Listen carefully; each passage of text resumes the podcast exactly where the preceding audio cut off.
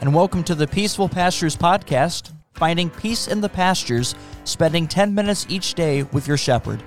I am Pastor Daniel Lewig, and this podcast is brought to you by Christ Countryside Ministries, the regional ministries of St. John's Hill Point, Trinity Lime Ridge, and Bethlehem Richland Center. On day four, we explore His Word, Your Life. Since the 16th century, Lutherans have been asking, what does this mean? While there is so much depth and beauty to the words in their context and setting, God did not just give us a book about scriptural history. He gave us a book that guides, directs, and sustains our life. How can I apply what God is saying here in my life? This week we have listened to chapters 29 through 32 of Genesis let's explore how we can apply these chapters to our lives. But first, let us begin with prayer. Heavenly Father, sanctify us through your truth. Your word is truth. Amen.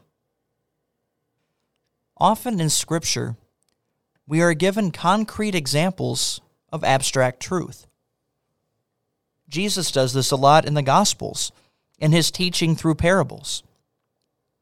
He teaches the kingdom of God through a wedding banquet, faith through a mustard seed, trust through the birds of the air. In Genesis chapter 32, we receive another of these examples for our life.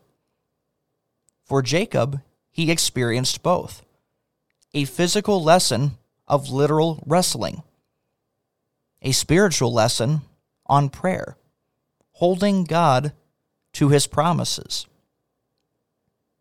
We learn powerful lessons on prayer in this first book of the Bible in Genesis.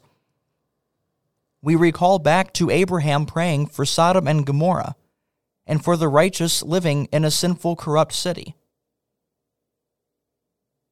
What can we learn about prayer from Abraham and Jacob?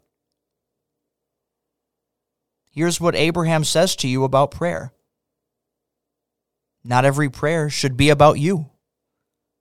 Prayer is time to ask God for mercy, grace, patience, and blessing for others, for family, friends, and neighbors, for loved ones and strangers.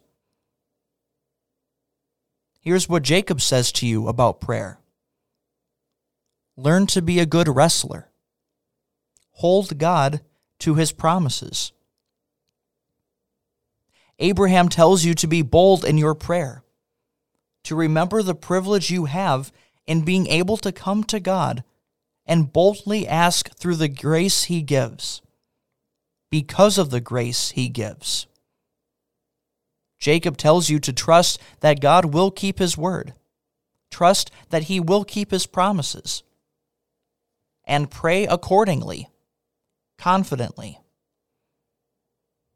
Jacob's wrestling with God is a concrete example of what we are encouraged to do with prayer.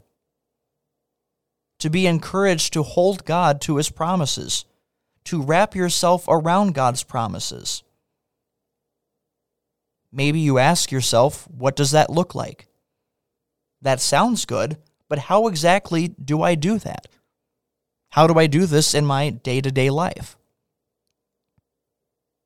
There are times when I feel alone. I can pray to God and ask, God, you told me that you will never leave me or forsake me, but you promise you will be with me always. Please help me to see your presence in my life. There are times when I feel discouraged, stressed, and overwhelmed. I can pray to God and say, God, you encourage all who are weary and burdened to come to you, and you will give them rest. Please take this burden from me and help me to lean on your strength. There are times when you face situations in your life that you don't know the answer to or don't know what to do. You can pray to God and say, Lord, I don't know how this is going to turn out and I don't know what to do. But you promised to work everything out for my eternal good. And whether this is a peak or a valley, help me to have confidence in your guiding hand and to trust that you are with me. Your rod and your staff, they comfort me.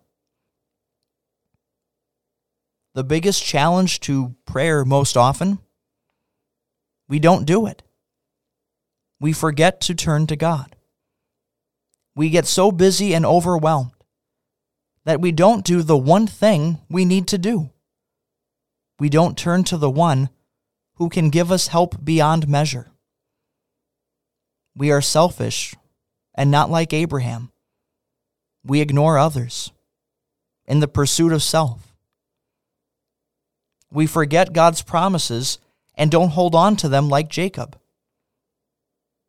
And so, so, so often, we learn the difficult lesson the hymn writer laments. Oh, what peace we often forfeit. Oh, what needless pain we bear. All because we do not carry everything to God in prayer. When our sin mistreats the blessing of our audience with the King, when we are absent and astray from God, there's one lesson we need to learn.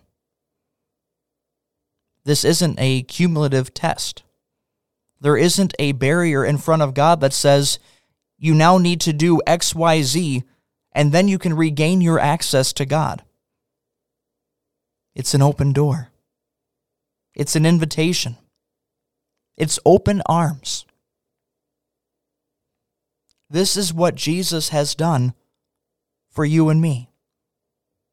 He has opened the kingdom of heaven.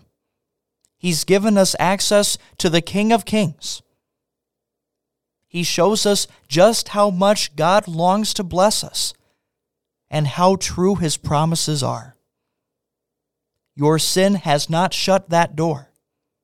His love has opened it wide. The answer to not praying is simple pray. Your king waits to hear from you. Learn from Abraham and Jacob. Be in awe of your access to the King of Kings.